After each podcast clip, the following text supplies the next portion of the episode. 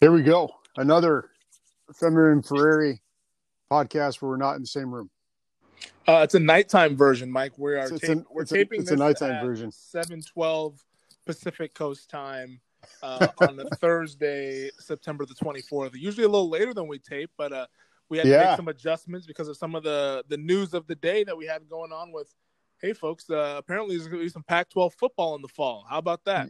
Yeah, it's, uh, I'm not surprised. I mean, it was the honest, uh, obvious thing to do.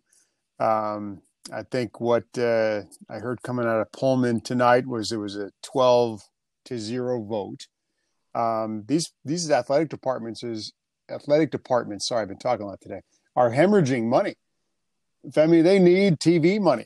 They got to keep everything afloat, and so any little bit of cash they can get, um, you know, even if it is a seven game season, which puts them nicely to, you know, Larry Scott thinks he can get college football playoff consideration with a seven game schedule. um, whatever, you know, puts them in the mix of some sort, uh, it, it is good. It definitely puts them in uh, one of the bigger bowl games, though. So that's going to be money if they have those bowl games. Who knows what that's going to look like? So, uh, just glad it's going to be some college football that we really care about. You know, it's funny that you mentioned that the, these athletic departments are hurting for money because on the webinar, I believe it was the Oregon president, and Yeah. he was like, money was never a factor or brought up when we were discussing on when to come back. Says the I- I- I Oregon gotta- guy. I, I got a nice chuckle out of that because I'm like, A, how stupid do you think we are? And B, like, Right. come on. Money's the, ter- it's the whole factor. It's why we're Right. these games. You know, you said Even it right off the- the top of the podcast because it's the number one driving force as to why these games will be played in the fall. Like, we don't Right. need to hide this anymore. across the board college football across the board they need it to survive they they need to keep their brand on the field somehow and so i mean hey they're going to get eyeballs and so when it comes down to advertisers and that sector of the economy if you will you're you're going to have it you're going to have people watching games and you know down south in the SEC where it's a religion and you know up here i mean I, honestly Femi I'll tune in some Saturdays and I'll be like Duke and Georgia Tech, gross. I mean, I, I, mean, ACC football doesn't appeal to me, even though I, I lived and worked in the that conference for a while. But that's back when Carolina had Natrone Means and they were a good, good football team way back when. But um, you know, it'll be nice to have games you you care about. Um, but what what any of these teams are going to look like? I mean, you had guys that bolted for the draft earlier. Are they going to come back now? They're playing these seven games. You know, no spring football. They have six weeks to ramp up. I mean, like who's the starting quarterback at Oregon, which may have the best shot at any sort of national anything?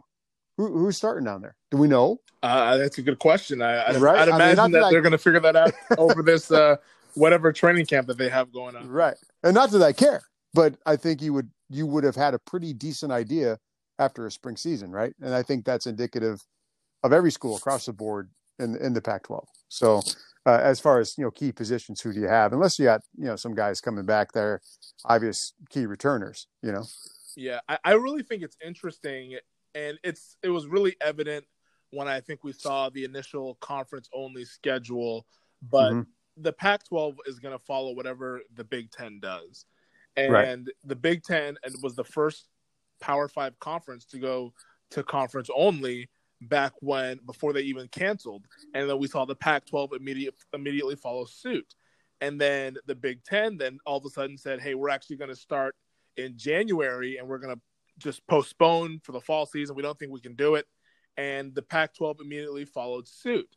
And then once again, was it last week or it might have been a week and a half ago? I'm losing track of time now. But the Big Ten decided to return to the field after a lot of Yeah. criticism from about a couple weeks now, all yeah. that stuff. Yep. And all of a sudden now, then the Pac-12 got into high gear, started scrambling around, and followed suit once again. So clearly, the Pac-12 has just been kind of looking at their, I guess, their leaders, which is the Big Ten. I mean, Kirk Schulz said in the conference call, I believe, with the media today, tonight, saying once the Big Ten elected to play, we didn't want to be the last league not playing. So, Sure. th- I mean, he, I mean, I, that's more honest than I figured the uh, university president would be from the Pac-12. But uh, you know, that's it's been pretty clear for all of us to see, and You know, it's just you would hope that your conference would be able to act on its own and be able to kind of just hey, here's what we believe, and here are our own convictions, and this is what we're going to do. Either way, like whether they decide to play or not, you would wish that it would be with their own convictions. But you know, I guess uh, I guess we know who to look to uh, when uh, a decision is going to be made of this magnitude. It's just find out what the Big Ten's doing, and you'll get your answer. Yeah, that, that you know, just follow the Big Ten's lead. That's okay. I mean, they're in the middle of the country, no big deal. So, yeah, I mean, I, it probably they probably needed to be a little more independent in how they went about things, or you know, even it just didn't seem like there was a whole lot of communication between the ads, the conference coaches. You know, a lot of people on different pages, and you know, I I think one thing that you you when you when they signed that program was it is it Cadell the yeah the, the company Qu- down in Quidel I believe Qu- Quidel okay. In San Diego you know tell them okay hey listen we we have the potential here for a season. So why don't you get the ball rolling get your kids back? This is you know really looking good. But why do you have to wait for the Big 10 I mean if you have day of testing that is claiming to be better than the NFL system and the NFL this week no positive COVID test which is amazing yeah. So you have that, and they're saying this is better than the NFL, like three three weeks ago, beginning uh, of September. So go ahead, get the ball rolling uh, with your team. I, I don't understand when this time of Zoom and everything else. You know, why couldn't you get on there with coaches and ads and say, "Listen, this is the potential. Bring the kids back. A lot of them were starting school anyway, online or however the heck they're doing it. Get them moving in the right direction. So you, if you want to be like the Big Ten, start on the 24th or even start the week before and get back on the field, you know, rather than seven games, maybe it's a nine game season. That's more money. I mean, I, I would think more money in a TV deal if you, the more games you play. So, um, it's very interesting. I don't, you know, a lot of these things you'll never just know the truth, right? we're we're not gonna. There's no Bob Woodward tapes for this one. yeah, there's none of that going on. Uh, it's just the whole thing to me has been it's been interesting seeing kind of these conferences almost play this game of poker in the Power yeah. Five, and I believe that's what ended up happening as to why I think all five conferences are playing is because the SEC, the ACC, and the Big Twelve dug in. They said, "Hey, okay, you guys want to do that? Well, we don't care. We're going to mm-hmm. continue to play." And I think those conferences calling the Big Ten's bluff is really what changed this thing. And I think the fact that, because I mean, it's not like it's gone smoothly. I mean, we've seen, I believe, upwards of 20 to 25 games be postponed and mm-hmm. moved around. Like each week, you start the week on Monday and it's like, all right, what's going to get postponed this week? And that's been happening all throughout college football so far this season through the three or four weeks that we've been playing. And yep. the fact that those other three Power Five conferences just said, well, if you don't want to play, we don't care we're gonna play. I think the Big Ten got cold feet and was like, oh my gosh, we thought that these other conferences would be like the Pac 12 and follow suit, and none of us would play. And then the fact that they just decided not to, and, and, you know, obviously the SEC, ACC, and Big 12, we all know what those geographic regions are. It's a lot different than the Pac 12 and the Big 10. So right. I think when that happened, the Big 10 started to panic, especially when they got a lot of pressure from whether it be the student athletes, the coaches. I mean, you had Ryan Day, the coach of the biggest program in your conference, like waging a war against the conference, you know, like saying right. that, like, hey, we need to play. What are we doing? What's going on? He was issuing a statement every other week, it felt like, about talking about how they need to play, even though the conference says, hey, this is what we collectively decided on. And you had Scott Frost at Nebraska doing the same. And when they continue to kind of have that pressure and once the games at these other conferences started to kick off, that I believe is what made them crack essentially. And they decided, right. all right, let's just play and we'll see how it goes. And we think that maybe the extra time, maybe I know like, like and they'll tell you that new information has happened, and there has been new information. The Quidel thing is a big deal. That's a game changer. But even with that happening, if there was no other ACC, SEC, Big 12 playing, I don't believe we would see Big Ten or Pac 12 football this fall. This is 100%, in my opinion, a reaction to the other three, quote, autonomy five conferences deciding to continue playing football regardless the decision of the Big Ten and the Pac 12. Totally agree. Yeah, because they, they basically had to. That, that that was really well explained, Femi. Nice job. I, I I agree. I have nothing to add to that. No, I mean it's it's just kind of it's the I would weaken your argument. it's just the weird dynamics of of college Yeah. football and college sports, and you know, it's it. You hope that these conferences they say that they act independently, but clearly we've seen that they don't, and the fact that the Big Ten and Pac-12 almost had this elaborate plan of like, all right, we're not going to play, and everybody else will follow, and then the opposite happening. It's uh, it's really interesting to see because now, I mean, virtually everyone's going to be playing except for the FCS level. It sounds like, and I think the, right. I think Mountain West is about to vote to play uh, tomorrow or so. It's That's like, what I heard. It's Yeah. like everyone is going to be playing. So it was like, what was the whole purpose of canceling that early in late July and early August? You know, like what what was like like why wouldn't couldn't you have just waited and then just said, all right, now we think we're ready? So Yep. it, it just it's a lack of communication. I think a lack of conviction and leadership, to be quite honest. Um, Mhm. You know, I know they're hardworking people and they don't really want to. Uh, and they, they do, I believe, have the students' interest in mind. But I think the number one interest is the money, and I think we can all be honest about that. Um, and I think that just the fact that there's no real leadership in terms of running this thing from these conferences out west is uh, it's it's it's a problem, and I think we've seen that happen uh, in other facets of the conference. I mean, the Pac-12 has been like the fifth wheel for quite some time now when it comes to the Right. Power Five. So uh, it's just kind of more reflective of what's been going on over the past decade or so. Well, do you want to be a leader or do you want to be a follower? You know, and I think I think they wanted to lead in how you explained it, and instead they were forced to look like followers. Yeah. But I, I think the bottom line is the testing. This the I mean I, I think that's something that we heard in the uh, the Zoom call for the Pac-12 was the health and wellness of their athletes, and that goes down to the you know waiting six weeks to ramp up and everything that comes with it. I I think you know we live in such that litigious society. They don't want anything happen to any player, and then you know next thing you know, um, God forbid, uh, something bad happens to a player, family ends up suing athletic department, sues the conference. I mean, and then they're you know bankrupt um, because things could go that way. I mean, that that's just the way things happen. Um, but I- I, think once they had that testing, that was that was the main thing because the Big Ten started without a testing model really in place. Yeah, which is Um, crazy to me. yeah, which is I and I'll I'll commend the Pac-12 for at least getting their ducks in a row to say, okay, we'll do it. And it was interesting today. Um, I think it was the the Oregon president was talking about how well if there's breakouts of COVID on four teams, five, we'll just shut the whole thing down. And I think that's what they have to do. Um, Yeah, because and- could, you imagine if, if it's cross, you know, those four teams are sp- supposed to play another four teams, you have no no no games that weekend. Yeah, it, it would be crazy, know? and and I will give them credit for they did ha- they do it. It appears have the most comprehensive plan in terms of testing and like that. They do do deserve credit for that. I mean, because some of the schools, I mean, ACC. I'm not even sure if ACC has daily testing. You know, there's, Right. there's a reason why they're. I mean, I think Notre Dame Wake Forest game got postponed this week. There's a reason why their games are getting postponed more frequently than others.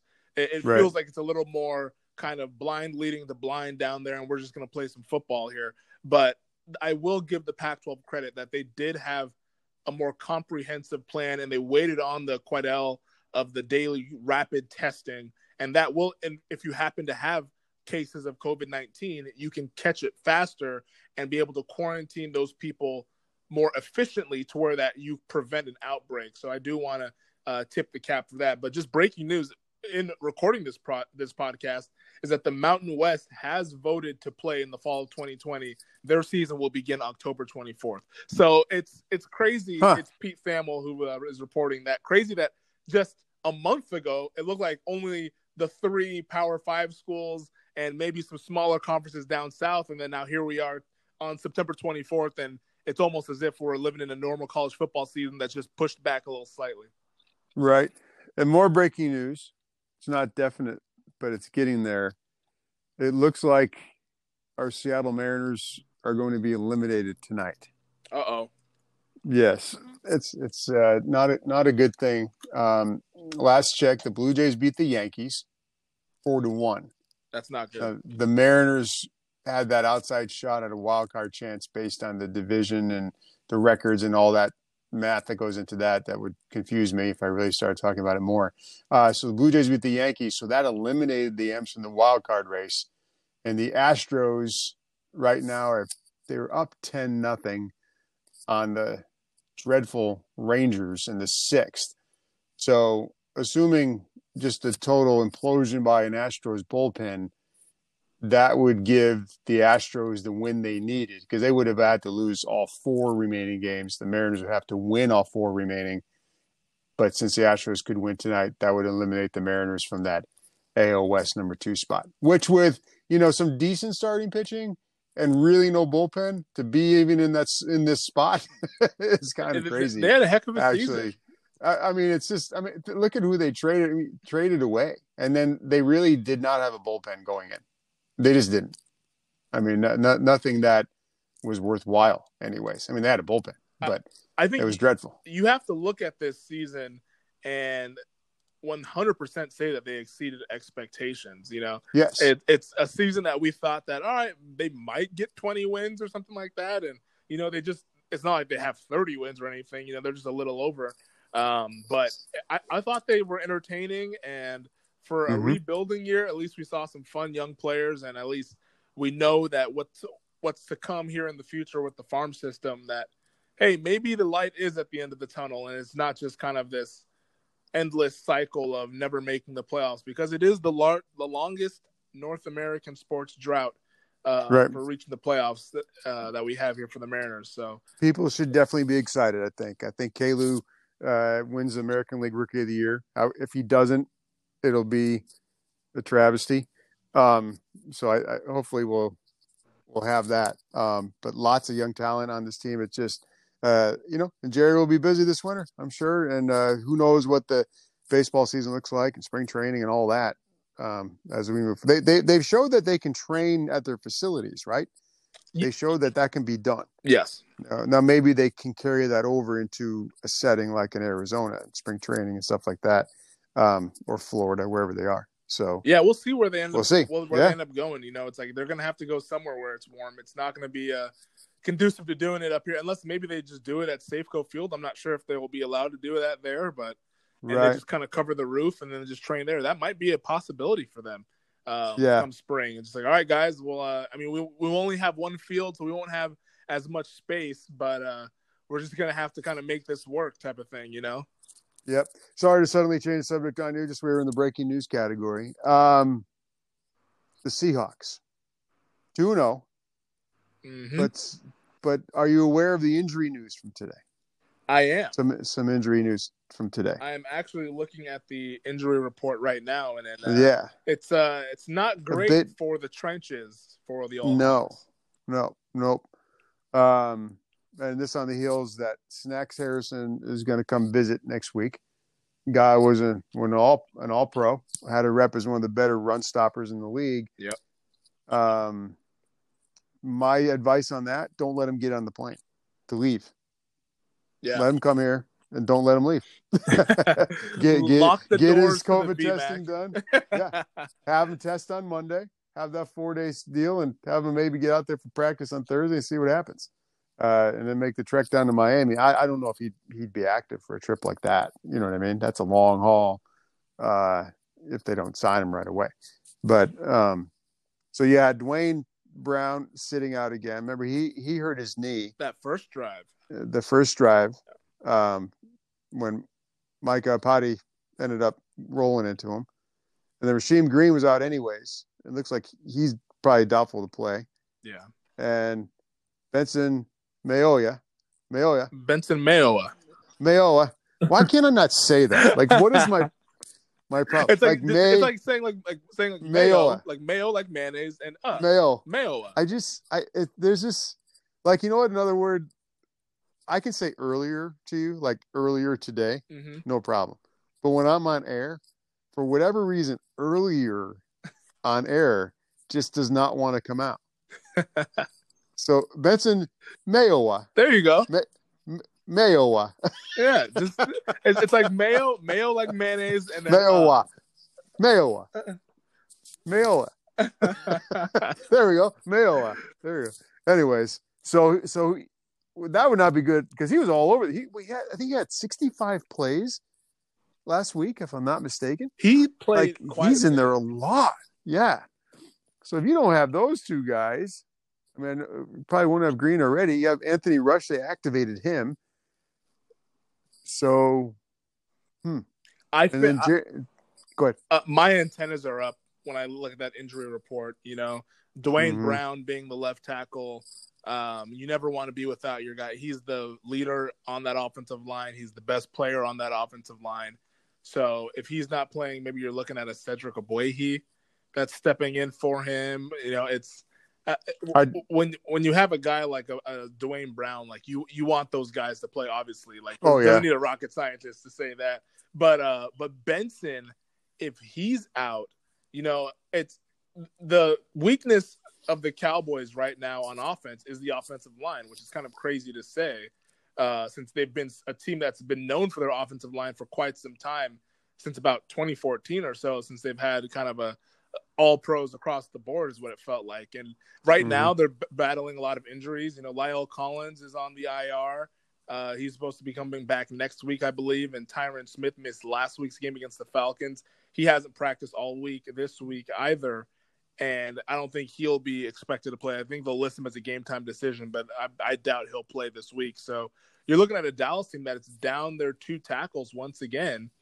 And if you can't take advantage of that, then that's going to be troublesome for that secondary because we already saw last week them not getting much pressure on Cam Newton and he Cam Newton being able to sit back there and kind of just pick you apart. Like, like what do you think is going to happen when you face a better passing offense in the Dallas Cowboys if you don't have Bruce Irvin, who is now done for the season, and Mhm. you don't have Benson Mayowa? So that groin injury for Mayowa, we'll see what happens tomorrow. Uh, we'll see how they list him if he's able to practice or do anything. Maybe if he's limited, he can give it a go, but not a good sign so far uh, as we approach the final practice day tomorrow. So essentially, the Cowboys have a crappy offensive line Yep. right now, as far as what you're saying. And the Seahawks have a crappy defensive line. So why don't we just get McCarthy and Carroll together and say, "Hey, do you guys want to just do a seven on seven? you know what? I mean, it's it's 2020. that, that seven on seven camp that they run rampant all over the country. The high school kids are doing them. That would be Right. quite the game. You know, Why not? Give them the little And- headgear, put them in shorts. Nobody's gonna get hurt. I mean, and just to Right. and just to set up the game. I mean, we're talking about this is Cowboys Seahawks. It's always interesting when these two teams play. But the last time they played, which was the playoff game, they Mhm. were more kind of conservative, defensive kind of teams. This is the opposite. I mean, we've seen the whole let Russ cook thing take over the Seahawks organization as Russell Wilson is on a crazy pace. I think he's on pace to throw 72 touchdowns, which would be absurd. It's not going to happen, but would be absurd if it did. Uh, and then the Dallas Cowboys, I mean, ever since last season, they didn't play the Hawks last season, but ever since last season, they've kind of gone more towards passing the ball and letting Dak Prescott kind of do his thing. And the total, I believe, Las Vegas odds makers have made it 56 combined points. And a, a lot of uh, sharp bettors and professionals think that that might even be a little low. a little low. uh, that's uh, my first thought. Yeah. It's it's a, a lot of people think that there's no way that both of these teams don't touch 30. So I think we're going to see a lot of points come uh, come Sunday afternoon. Yeah. 56. Yeah. They. I think they go over 60 for sure. Yeah, no, that's that's a shared sentiment across the board because it's Yeah. like I mean the Cowboys secondary is not great. Um, having watched them play two games now, I can tell you that it is uh, it needs a little work. They're young on the back end, so they'll be improving, I'm sure, as the season goes on. But right now in week three, the the type of secondary play that you're going to get is not good enough to stop an offense that's led by Russell Wilson, and especially when you have DK Metcalf playing out of his world. I mean, what he did to Stephon Gilmore last week was just it was mm-hmm. criminal almost. And then you you have Tyler Lockett, who's obviously one of the best receivers in the league. So I think when you have Russell Wilson throwing to those weapons, and you have a Dallas secondary that is down Chidobe Awuzie, who's their number one cornerback.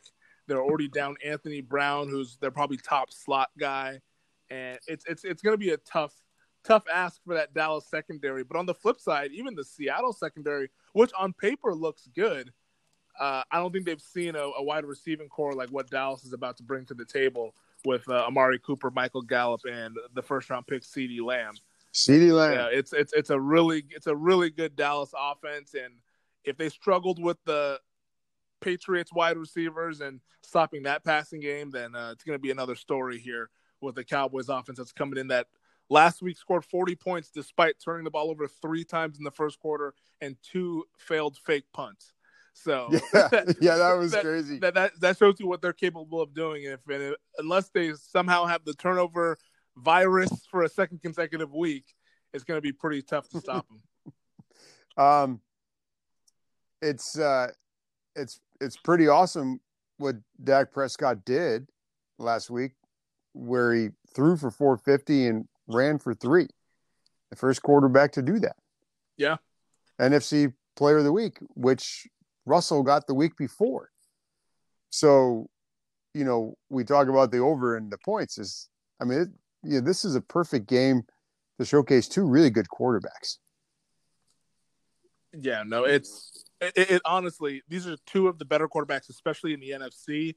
And I mean, it's going to be in that prime late afternoon window for uh, mm-hmm. I believe Buck and Aikman will probably be there on the call, and right, it's going to be a national audience, and I think uh, it, will be it'll be a lot of fun football that I think people are eager. I, I keep hearing about this game all week long. You know, I try to stay up on what people are talking about, and everyone's really excited about this football game. And, uh, and maybe we see it in an inspired performance from the defenses. You know, they've they've been hearing about how they're going to give up all these points. You know, since Monday. So maybe both defenses kind of uh, rise to the occasion, and maybe Mother Nature is on their side. I think it might be mm-hmm. a little rainy come Sunday afternoon, so uh, it'll be interesting to see how that kind of sorts itself out. But uh, I, I just have a hard time not seeing points, points, and more points when those two teams kick the ball off because uh, they, they have two of the better offenses in the league. And I know Dallas is a little banged up right now, but on on the offensive line, but they were able to show that if you don't have a pass rush like uh, Atlanta didn't have a pass rush last week, and uh, they got carved up pretty good after uh, mm-hmm. after the first quarter. And uh, when you talk about the pass coverage in the Seahawks in the secondary, uh, I have really become a fan of basically anytime Jamal Adams speaks. It's really good. Uh, it's uh, it's it's fun. We haven't had a player like that in Seattle in a long time. Uh, that just uh, what he reminds me of sometimes. Uh, that that I think I enjoy is he reminds me a little bit of Gary Payton's post game stuff. That's a throwback. Because uh, yeah, and Gary, you know, Gary had a fire. I mean, the, the did we talk about the locker rooms and where players are positioned? Are you talking about for the Seahawks Ever, or for no, just in sports in general? Oh no, I don't think we. I don't think we really there, that much. There's like a psychology to it, and I, I won't take long on this. There's a psychology to it that you want your leaders, the guys that are going to lead you into battle, the guys that are want to set the tone. You put them closest to the door. And I read this, and if you look when you go in the Seahawks locker room, to the left is Russell Wilson. He's close to the door, right? Yep. Uh, that's at least at home and when they're away, they take away any of those, uh, any of that locker room feng shui. Uh, when you're talking about the Sonics and the way they did it, Gary Payton, if you walked in at the old Key Arena, you walked in the door, you took a left. I mean, Gary Gary could technically sit in his locker, stretch his leg around the cement partition, and have his right leg outside the door. It was that close to the door. And I've noticed wow. that with like a lot of leaders in different sports when we're allowed to be in locker rooms, you know, who's closest to the door. I don't know if there's a whole lot that goes into it, uh, but it seems to be a lot of the leadership guys. But, anyways, Gary, Gary to me, when he would talk, whether it be after a practice or after a game, he never, it was rare you got him to talk before a game, but after, he just, you know, the things he said I mean, there's there's a little bit of Gary Payton in, in, in the way the swagger Jamal has, but I love the way he says it with confidence, but also with a conscience. You know what I mean? No, it's, definitely. It, it, it, he's. I'm glad he's a Seahawk. He uh, Thursdays, to tell you the truth, we used to have Russell and the player after. It wasn't too exciting. Nope, it was. It was not. And, and, you know, everybody loves Russell Wilson.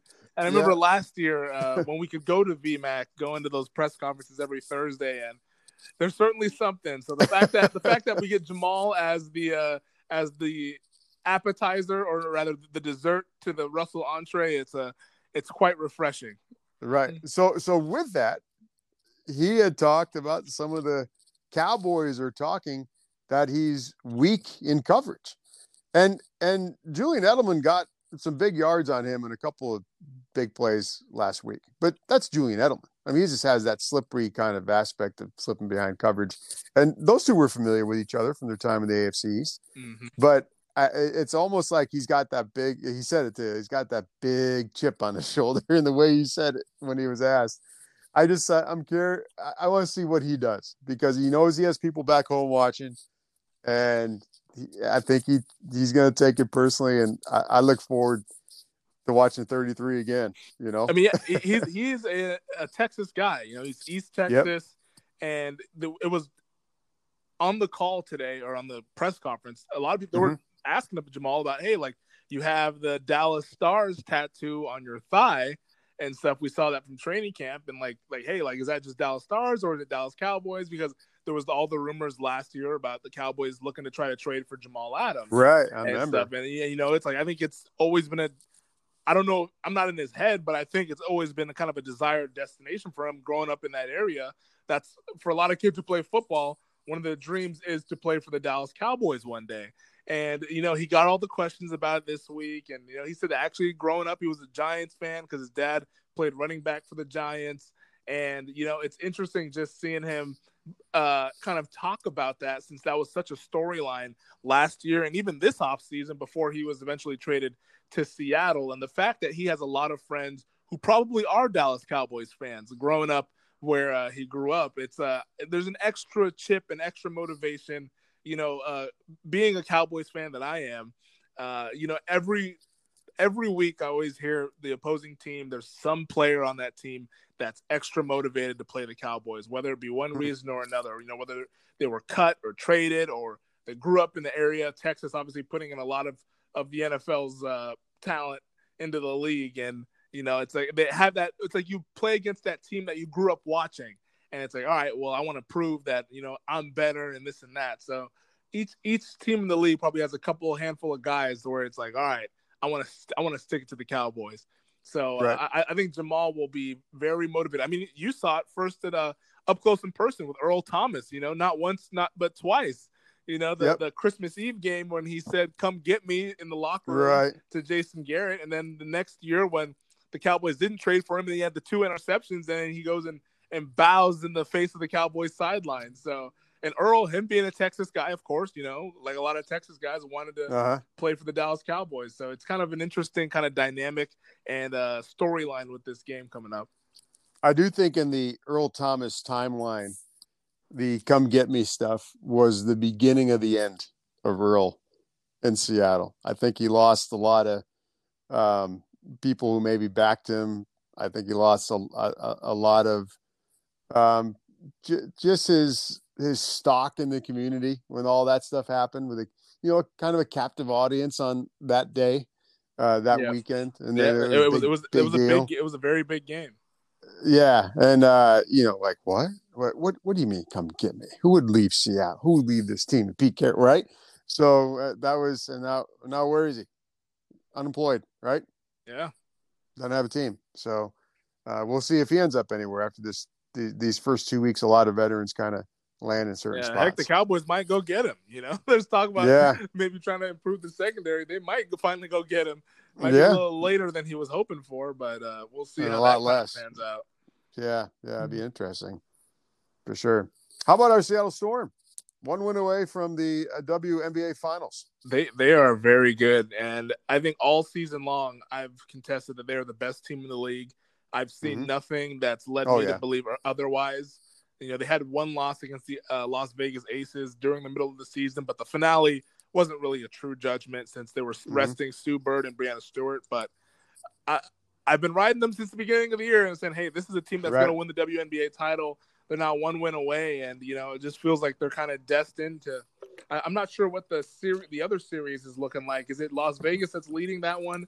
Mm, Las Vegas is leading that one. Yeah. Oh no, it's it's actually tied one one. Oh, tied one one. They're tied one one. and right so, and, and, right now Connecticut is up by six at halftime. Right. So maybe right. Connecticut has something to say about it. You know, talking about all this Seattle because Connecticut was who Seattle beat, I believe. Wasn't that the case in the 2018 finals, or was it Washington? It was one of the two. It was Washington. Okay, it was Washington. It was Gotcha. yeah, because they won on the road in Washington. That's right. That's right.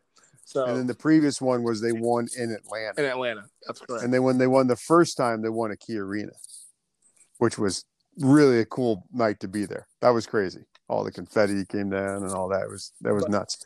But the, Um, the Storm are they're a great team, and you know uh, at full strength, and they appear to be full strength. They had a lot of rest before the playoffs started, so I think uh, now that they have all the all hands on deck, they are going to be very difficult to deal with. And right now they're making kind of light work out of Minnesota, but that game one was really close. Alysha Clark getting the Right. last second putback, but I think today we saw more of what's to come with the double digit victory, and we'll see what happens game three. But I, I like the Storm's chances to to get the sweep and move on to the WNBA finals. Alysha Clark, the pride of uh, Middle Tennessee State University. Prior to that, Belmont. She's uh, from Juliet, Tennessee. Um, I uh, I loved how they won that game. She had that shot, you know, the buzzer was clear. There was really, you know, once you go ahead and look at it, it was clearly out of her hands. The light went on. There was no there was no controversy. But I loved within 10, 15 minutes, here she is. It, it was just great. And and and I, I think the WNBA has done more uh, you, you I, I love if uh, your input on this has done more for for voting for for rights for Black Lives Matter than and all these leagues. They they've been Yeah. blazing the trail for a long time. They for, really have. for for women's rights, everything. But I love that within 15 minutes of winning the game, she's sitting there in post game encouraging people to vote. You know what I mean? It's not about uh, I mean, okay, it's great we won, but hey, I was trying to remind everybody. I don't know if you saw the post game, but I thought that was pretty cool. She's she's emerged as a, a key player, someone that definitely gets the job done. And uh, you know, that Stewie didn't have a great night tonight, but Alysha Clark was there for a lot a lot of the cleanup stuff, and and Jewell Loyd was great. She she's been terrific. Yeah, no, it's it's been uh it's been a fun season. It's it's unfortunate that Dan Hughes can't be there. You know, he's, It he's helping yeah. he's helping from uh from far away, co- coaching remotely, helping out with Gary Kloppenburg. But uh, Coach Klopp has done a heck of a job, uh, just kind of keeping the ship afloat, and uh, hopefully it's a fun end of the year for them. You know, I think they deserve it, especially after the way last year they were down Stewie and Bird, and it wasn't really a proper title defense because Mhm. they're down their two most recognizable players, and you're down like the MVP of the league. You know, the reigning MVP at that time was Breanna Stewart, and not to have her last season was too bad. But I think this year they they definitely seem motivated. And at the start of the season, they told us in the media, they said, "Hey, just because we have all these pieces back together doesn't mean anything. We still have to go out there and play. It might look great on paper." But that doesn't mean anything. We got to go play the games, and they've certainly have played really well. 18 and four in the regular season, and off to a really good start so far here in the postseason. I had a thought though. I had a thought, and this is with all due respect to Gary Kloppenburg and Dan Hughes. Do you think, with Sue Bird on the floor and the veterans they have, and a player like Breanna Stewart, that Mike and Femi could have been the co-coaches of the Seattle Storm and won a title this year? Are you saying to put us in the bubble? I mean, I mean, you know, Do you think? I mean, again, all due respect to Coach Hughes and Kloppenburg. Obviously, they need head coaches, things that we don't know that they do, and you know that go go deep. But with that talent, right? you you might be better than I because eh, there, there was a couple close games there, and, and they drew up some crafty out of bounds plays, and you know to get some game winning shots. So. I don't know. I'm not sure if I have the capabilities to draw those plays up. I'd have said, "Hey, I just, can see you just get the ball to Stewie game. somehow." I'd be you're in a close game. You lose the blazer. I'm like pulling back on your on your shirt, like no, no, no. oh no! That would be kind of funny, actually. So I'll give them I'll give them their credit because I'm not sure I'd be able to duplicate. and and hey, uh, you know we're we're bouncing all over, but uh, you know it's kind of cool to be doing this when sports are on. But pretty wild tonight to see Thursday night football and have Myles Gaskin on one side and Myles Jack on the other. Right? I I was thinking about that at the, The beginning Myles of the game. show, I was like, it's right? O'Dea and Bellevue High School.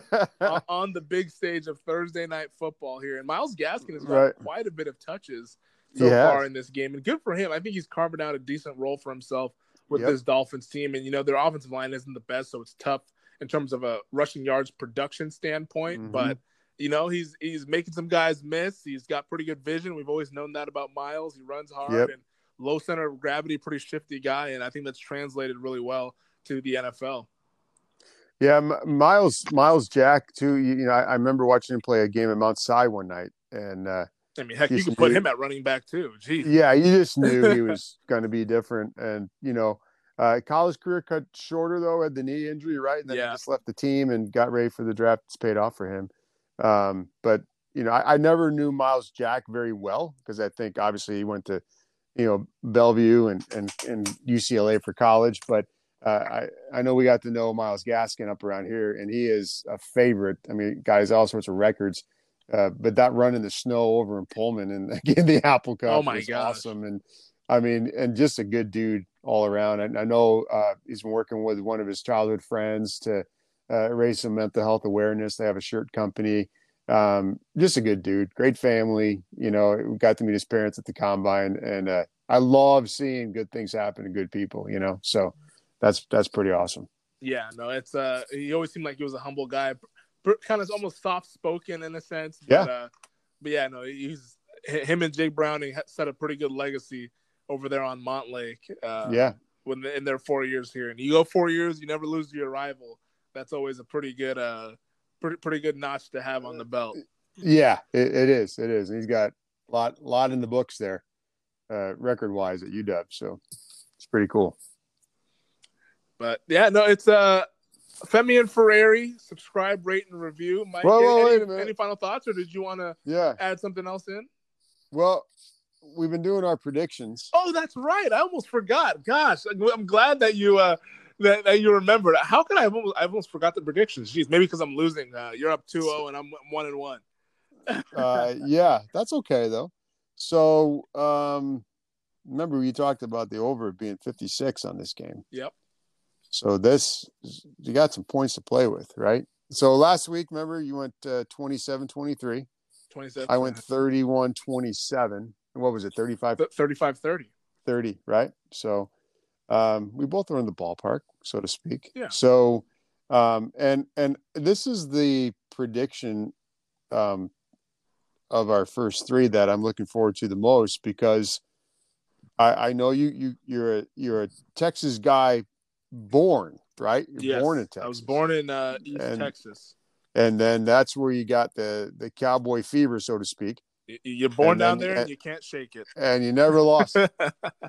um, and I will say this: the Cowboy Stadium, the the the uh, along with Arizona Stadium, the nicest stadium, employees, workers, environment.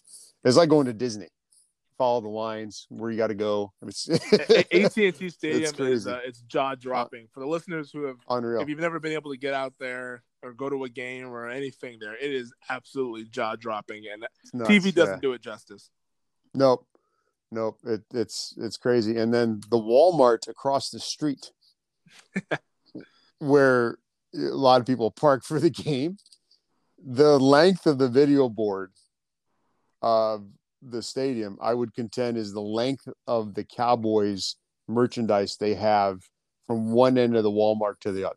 Wow. When you go in, I went in there to go to the bathroom actually because we doing some live shots. And the night before I went, I just was like, it. I felt like I needed to stop and get some water just to make it from one end of the store to the other. It was all cowboy.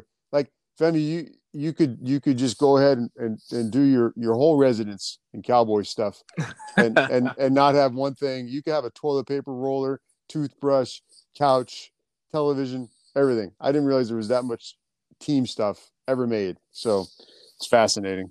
But anyways, obviously I didn't buy anything though. But if I knew if, if I had known you that, I would have brought you home a bunch of loot. Um, all right. So with the over being 56. Yep. Why don't you fire away, or do you want to wait? Want me to go? First? Oh, I, I, want you to go first. I want. Uh, we'll, we'll we'll mix it up this week. We'll have you go first. Uh, okay. I'm gonna go Seahawks 41, Cowboys 30. 41 to 30. So you have the Seahawks moving on to 3 and 0 and I think if they win a game 41 to 30, I think you'll hear a lot of people start saying the Seahawks are the team to beat in the NFC. I know. I, I, I think you'll, I think you'll start hearing that. I, I'm I'm doing the Price is right thing. I'm going a little over. 41 30. That is Yeah. 71 combined points. And Yes, I would not be surprised to see 71 combined points, to be quite honest. Yeah, Um, it's been a fun, fun season. Let Russ cook. We're off to a great start. You know, Jamal Adams has been flying around, blitzing, and I believe he leads the team in sacks. So a a lot of this stuff is coming together how they thought it would. And the offensive line, I think, has been better than many expected, better than I expected. But you know what? Old Jared's team is coming to town, Mike. Old Darren's team is coming to town, and they're the first team I believe They're they faced. Dallas Cowboys. Eh, The yeah. Dallas Cowboys. That's my football team. Dallas Cowboys, one of our favorite fans. Femi Abebefe lives here. Who are you going to pick, Femi? Who are you going to pick? They're coming to town, and they are loaded with a lot of weapons. Oh, They got a lot of options in the holster, Mike. And this is an offense that will be the best that the Seahawks have seen. It's only been only going to be the third game, so that's not like it's saying a whole lot. But it is one of the best offenses that the Seahawks will play all year, I believe. And I think the passing game of the Dallas Cowboys, Mm. the Seahawks' inability to affect Dak Prescott enough, I think we see the upset come Sunday afternoon. I'm not going Ooh. homer pick. I know it sounds like I am, but I truly believe it. I think the Seahawks riding high. I think the Cowboys, that miraculous miracle victory that they had Sunday, I think that was the turning point in their season. It would look like it was really dire, and they were staring 0 2 in the face all afternoon long. But the fact that they kept fighting and hung together, there's something about that. And I think that we see the team that kind of launches them into what many expected that they could be at the start of this season. That was a high powered offense. And I think we see it on display Sunday afternoon. Give me the Cowboys to win. Don't hate me, anyone who's listening. 37 34. Ooh, tight Cowboys. game. Tight game. So you think 71 points, and I think 71 points. You just have a different distribution. I got it. I, I think it's a close one. I think that I, I- it's neither team is good enough defensively to pull away from the other, barring Hmm. a turnover or something of that sort. So I think we see it close, kind of one of those who gets the ball last wins type of things. As long as you have Hmm. enough time, and in a, in a coin flip game, you know, uh, conventional wisdom says to pick Russell Wilson and Pete Carroll, but I'm down a game in the in in the picks in the You're picks making- competition. so You're I'm gonna making need, a run for it. So I'm gonna need to try to get this thing tied up two one. He's he's just going all in right now. so I'm going Just all in right moving- now. I- Just move the chips to the center of the table. you know, what? Everything. I'm the coach that goes for it on fourth and two from midfield in the first half. That, Oh, he's a- that's who He's a he's like Tommy Tuberville when he was at Ole Miss, old Riverboat Gambler. I remember Tim Brando. Tim Brando said, "The Riverboat Gambler, Tommy Tuberville." He's gonna go for it. There We're you pushing go. all the chips to the center, Mike. and I haven't even seen the river, but we're we're going in, and I think the card is gonna hit.